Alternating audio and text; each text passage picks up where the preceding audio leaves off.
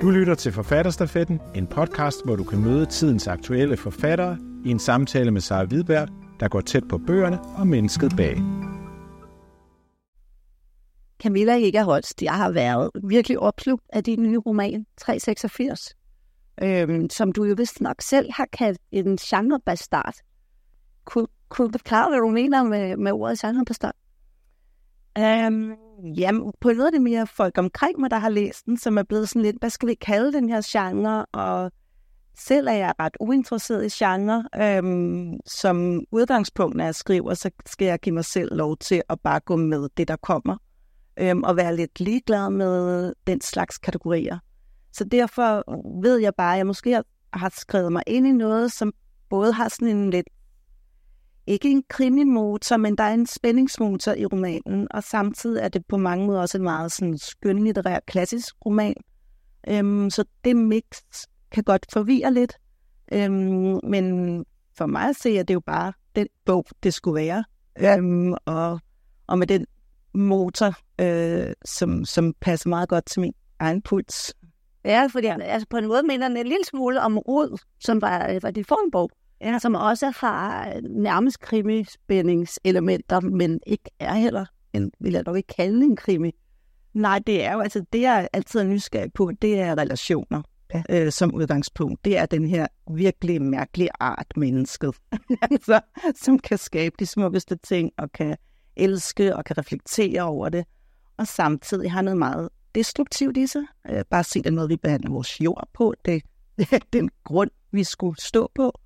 Øhm, så, og det er jeg nysgerrig på. Øhm, det her, den her mærkelige ting, som mennesket er, med alle de her følelser og refleksioner. Og, og derfor er den spændingsmotor, jeg kører på, det er altid en relationel øh, motor. Så man kan sige, hvis der er plot i mine øh, romaner, så det er en psykologiske indre plots. Øhm, det er ikke... Øh, godt at der sker nogle ydre ting, som er voldsomme, men men de er altid foranledet af en, en psykologi og en, en nysgerrighed for, for det sådan helt relationelt intime. Ja, fordi øh, nu har du, jeg har i hvert fald øh, læst flere af dine bøger jo, og den, der hedder Portræk, der går du jo i kød med faktisk øh, Thailands prostitutionsmiljø og alt muligt. Men i virkeligheden er det jo også en historie om en, om en kvindes udvikling fra, fra dyb sorg, og hvordan hun takler den. Så det er det samme, du gør der, ikke? At du øh, har det, det nære. Ja. Altså, det, det er altid mit udgangspunkt. Det er, det er, det er jo ofte lidt kammerspilsagtigt. Der er ikke øh, utrolig mange karakterer med i mine bøger. Og det tror jeg også er en, en måde for mig at kunne zoome ind på dem, der er der, og være med dem og komme under hovedet på dem. Mm. Øhm, men, men i det relationelle, i, i det, der foregår mellem dem, er det for mig altid handler det om mange ting. Det handler om om samfund. Hvad er det for en, et samfund, de lever i? Øhm, hvad er det for nogle strukturer? Hvad er det for nogle familiestrukturer, de er vokset op med? Øh, jeg er altid meget nysgerrig på det her, sådan, det, det normativ, kan man sige, som normen, som en magt, som, som, som opdrager os. Øhm, og, øhm, og hvordan vi, jeg tror, vi egentlig alle sammen har en, en sådan trang til at, at efterleve det og samtidig skriver jeg altid karakterer frem, som har en voldsom modstand mod det, og ikke nødvendigvis fordi de ikke vil, men fordi de faktisk har svært ved det. Ja. Øhm, de er sådan nogle lidt atypiske, øhm, afvigende karakterer, som, øh, som er lige lidt mere uregerlige og, og kaotiske. Ja, øhm, det må man også se her. Ja. Der har vi jo også at gøre med øh, en synsvinkel, der ligger hos en kvinde, som øh, har mig, og bliver fylder 33 i bogen. Og jeg synes, vi skulle prøve at høre et lille bid af, øh, hvordan mig øh, fungerer. ja. Ja, jeg tænker også, hun på mange måder minder lidt om mine, mine tidligere hovedpersoner, øhm, men, men så bliver de alligevel også dem selv og noget andet. Dengang hun var ansat som alt mulig mand, var hendes lister altafgørende. Nu er det ikke vigtigt som andet end en måde at festne det myldrende på, et fastholdt øjeblik. Hun skriver på det samme stykke papir dagen igennem, hakker af og til af og krøller papiret sammen om aftenen og smider det ud. Hun går ud på badeværelset og smider håndklæderne ned på gulvet, folder dem på ny. Hun har glemt, hvor hun efterlod støvsugeren, fik pludselig den idé, at hun ville lægge en af Eleonoras kjoler op, og hun løb ind og fandt kjolen frem fra klædeskabet og løb ned i kælderen og hævde syskrinet op af kisten. Hun mangler den rigtige farve sytråd. Hun går ud i entréen og skriver på bloggen. Hvad er det hos mig, der gør, at hun har sådan brug for at fastholde sit tankemøller?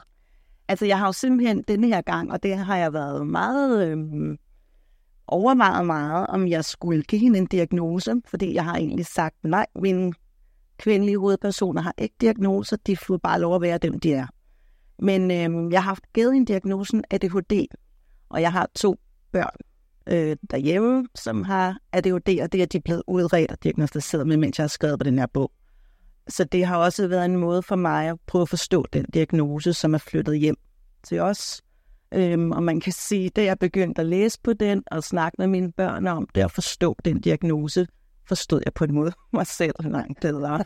Så det har også været sådan en, det startede som en omsorg for mine børn, men er også blevet en, en selvomsorg, mm. øhm, en indsigt. Øhm, ja, altså det, der jo er lidt spændende med det, er, det er, det er jo en, det er jo en skjult, øh, det er jo et skjul, nogle skjulte udfordringer, man har med sig.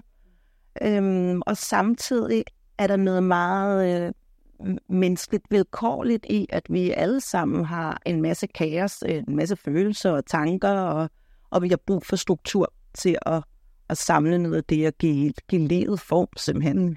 Og det bliver bare endnu tydeligere, når man så snakker om ADHD, fordi det kaotiske er så voldsomt, og strukturen er så nødvendig.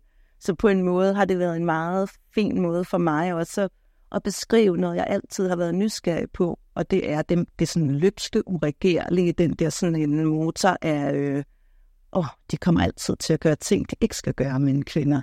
Øhm, og, så, øhm, og, så, og så netop det her med, hvordan, hvordan kan man bruge noget, det er også ikke kun som noget negativt, altså der er også en energi i det, men, men at livet har brug for form. Altså vi har brug for en hverdagsstruktur, og vi har brug for ja, alle de usynlige strukturer. Alt det, vi netop, når vi som jeg sagde før, snakker om normer, og som vi ikke nødvendigvis kan se, men som er en stor del af den måde, vi er sammen på, og, og som er, er så magtfuldt i vores øh, relationer. Ja, der kan man jo se, at du har udstyret mig med en øh, kæreste, som er meget øh, struktureret. Ja. Så sådan modvægt, ikke? Jo. Øh, men jeg tænker også, som forfatter er hun jo lidt en gave, fordi hun har det her meget sensitive apparat. Altså gør det ikke også noget for dig, at du får lov til at beskrive på den måde, øh, gennem hende.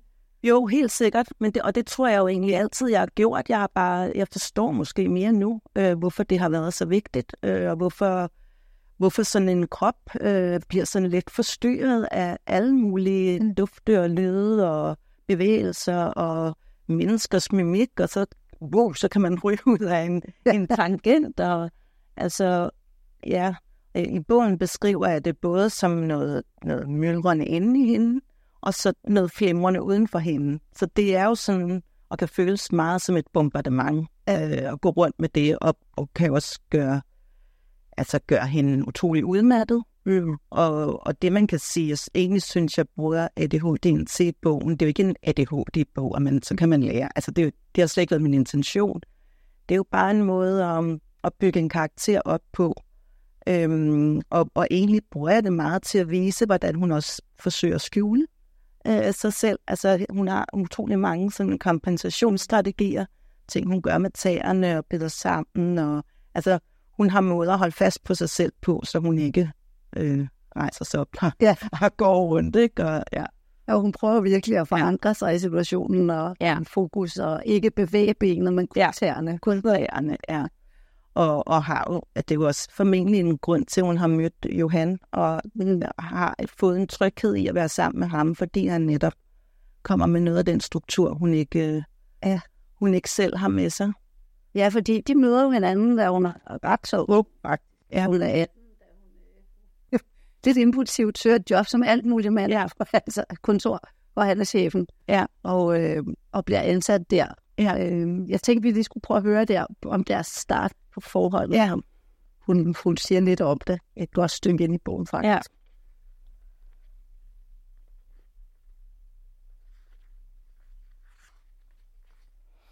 Ja. Dø. Johan reddede hende, da han ansatte hende Sådan føltes det. Som om den alvor og omhyggelighed, han gik til sit arbejde med og følte lokalerne med, forplantede sig. Hans ansvarsfuldhed rakte ud over jobbet. Det greb ind i noget mere grundlæggende, noget essentielt og lojalt, der gav hende en tro på, at hvis han ville, kunne han bære hende.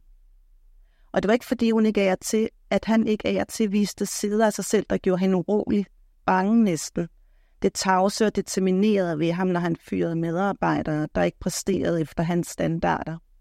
Af en eller anden grund lod han mig blive hængende, som om han vidste, at hun havde brug for tid, og at tiden ville komme dem til gode. Er det et godt udgangspunkt for et forhold? øhm, nej, det er da på alle mulige måder problematisk. Øhm, og ja, altså, men jeg har en stor omsorg egentlig også for Johan. Altså, fordi der er selvfølgelig noget, noget magtfuldt i, at han sørger så meget for hende. Og det gør han på alle mulige måder, økonomisk og den der struktur, han lægger over deres liv. Men øhm, ja, jeg har bare, altså, han, han, han ser hende også, synes jeg. Jeg synes faktisk, han, øh, det er også hende, eller det er ham, der siger, øh, skal du ikke udredes? Øh, hun har en, en far, som, øh, som har jo stor kærlighed til hende, og hun har stor kærlighed til sin far, men han nægter ligesom, at hun har en diagnose. Og det er jo sådan en, han siger, du så, altså, han synes, hun er dejlig, som hun er, netop, det skal vi ikke gå op i. Mm. Men, øh, men faktisk føler hun en stor ro i, at øh, Johan har set noget i hende, og, og at hun er blevet udredt. Ja. ja. Og hun, altså man kan sige, at de har utrolig stor øh, frihedsgrad i det her forhold, og de accepterer jo hinanden. Ja.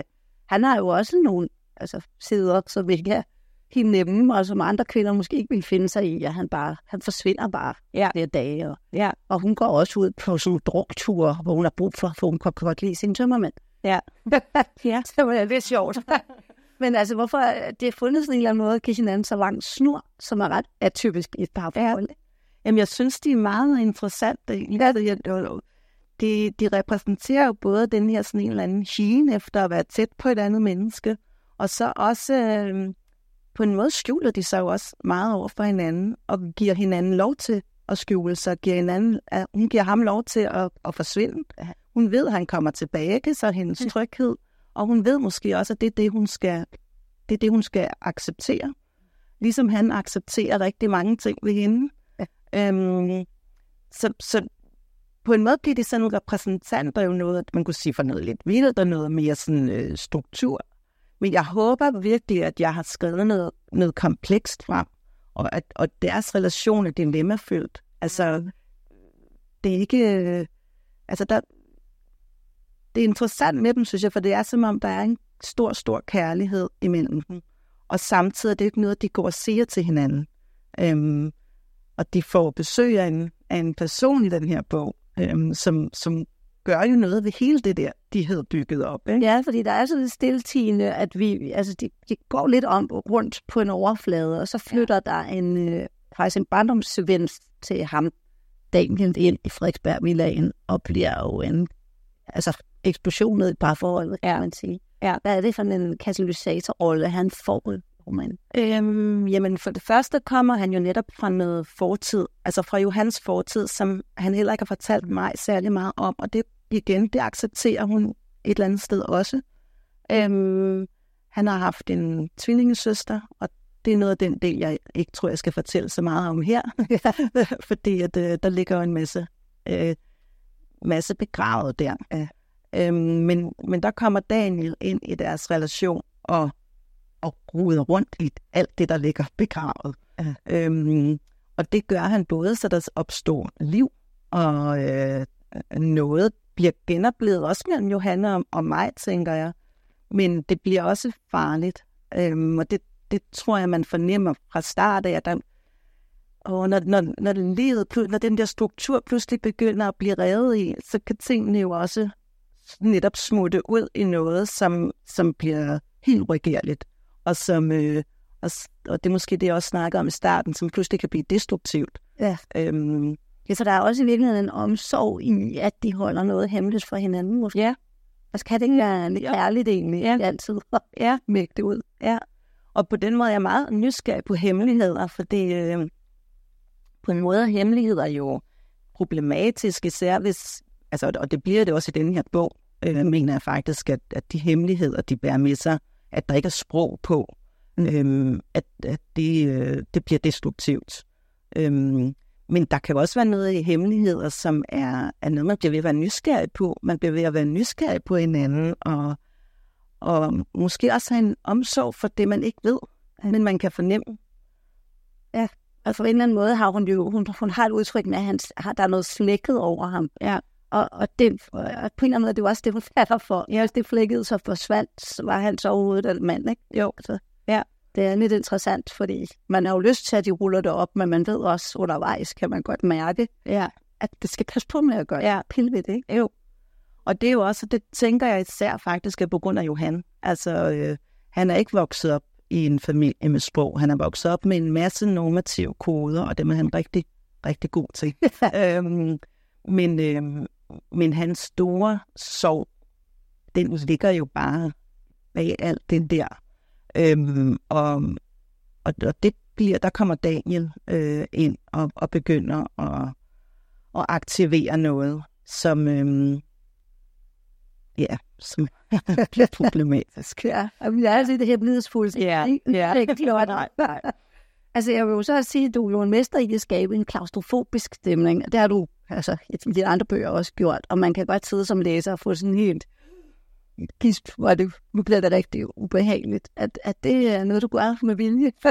det, øh, det er i hvert fald noget, jeg er optaget af, og det tror jeg også er, er fornemmelsen af, at, at struktur kan føles meget øh, klaustrofobisk. Ja. Og skrift er jo struktur, og det er min daglige øh, intime relation, det er skrift. Altså, jeg har meget, meget brug for den. Men jeg ved også, hvor, altså, når, når tingene bliver for kontrolleret, så dør noget jo også, ikke? Så det er jo sådan en... Øh, det der med, at det klaustrofobiske, det, det er hele tiden nærværende, også i mit eget liv. Hvornår kan man pludselig ikke trække vejret? Hvornår har man virkelig brug for noget form til at ikke så eksplodere eller gøre alt det, man ikke skal gøre, eller sådan. Ikke? Ja, hun har også nogle elementer for det der med, at man har lyst til at smadre noget, ja. eller ja. åh, det bliver for pænt eller for nemt, så, så kan man komme over. Ikke? Jo. Hun prøver virkelig at undertrykke ja. det hele vejen igennem. Ja. Øhm, har du også en ambition om at forstyrre læseren lidt? Ja, altid. Eller måske tror jeg, at mit udgangspunkt først er at forstyrre mig selv. Altså, jeg, jeg, jeg skriver altid om noget, jeg, altså, jeg føler altid, at jeg udfordrer mig selv i min skrift. Ja. Øhm, for jeg skriver altid om noget, jeg er nysgerrig på, og, jeg, og, og der skal man jo søge steder hen, hvor man også bliver forstyrret af, af det, man så opsøger. Ja. Øhm, og, og derfor tænker jeg da netop også, at jeg kommer til at forstyrre læseren. Men, øh, men det mener jeg jo har et kæmpe potentiale i sig. Det er jo en måde at, at opleve verden øh, på ny. Og får der været en ny forståelse af, af både, altså det kan godt være, at man udefra vil se sig et par med et lækre villa, og han er en rigtig flot fyr, og hun er en yndig trofækone, og så er der bare noget helt andet, der foregår, ikke?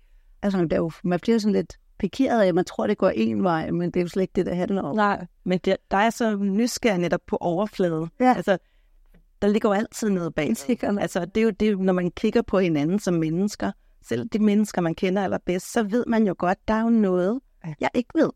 Jeg ved jo ikke lige nu, hvad, hvad du tænker, hvad du føler. Altså, og, og det, det er den her, hvad er der gemmer sig bagved? Ja, bagved konventionerne. Ja, bagved konventionerne og normerne, og, og faktisk, altså, hvad er det for en krop, hvad gemmer sig bag den ud? Ja. Altså, hvad er det for et hjerte, der slår? Hvad er det for... Ja. Og vi kan ikke engang vide, der sidder en på den anden side og faktisk har lyst til at bevæge benet. nej, nej, nej, ikke. man kan jo gøre mange ting. det kan jeg folk ikke kan se. Det var det godt med støvler på. man kan gøre mange ting, ja. Altså, jeg synes, det var dejligt befriende i hvert fald at læse også om en kvinde med, med den diagnose, fordi det er, det er derude, og det er ikke noget, vi ser særligt tit på skrift. Og samtidig så er det ikke det, der er hende. Altså, hun, hun er så meget andet. Ja. Ikke? ja. Og så utrolig kapabel. Altså, vi har slet ikke kommet ind på, der er ikke tid til det hele, men er hun også sådan en alt mulig mand derhjemme. Mm. Og hun kan alt muligt. Hun er ja. virkelig ressourcefuld, når hun ja gør ting. Ja. Bygger der lige et kontor, eller ja. hænger nogle lamper op og sådan noget. Hun ja. er ret unik på den måde, og ja. i, i litteratur, ikke? Jo. Så her til allersidst, så vil jeg lige spørge, får vi mig at se igen? Ja, altså det håber jeg meget. Jeg, øh, jeg har en øh, idé til en fortsættelse til denne her, ja. som er 14 år fremme i, tid. Wow. Og et roadtrip Åh, hvor Ja. med en mor og et, et teenagebarn. Som så er, Ja, ja, ja, det bliver interessant. ja. Jamen det, jeg er lige så stille gået i gang, og har lige købt nogle rollespilsterninger. Aner ikke, hvorfor jeg skulle købe dem, men de havde lidt en sådan øh, krystalstruktur i deres form, og, og sådan starter tingene op ofte hos mig. Hold op. Jamen, det er jo ikke Det modsprudende elementer, der skal have et eller andet sammen. Ja. Det bliver interessant. Tusind ja. tak, Camilla. Tak. Du har lyttet til Forfatterstafetten, en podcast produceret af Forfatterweb. Find flere samtaler der, hvor du henter dine podcast.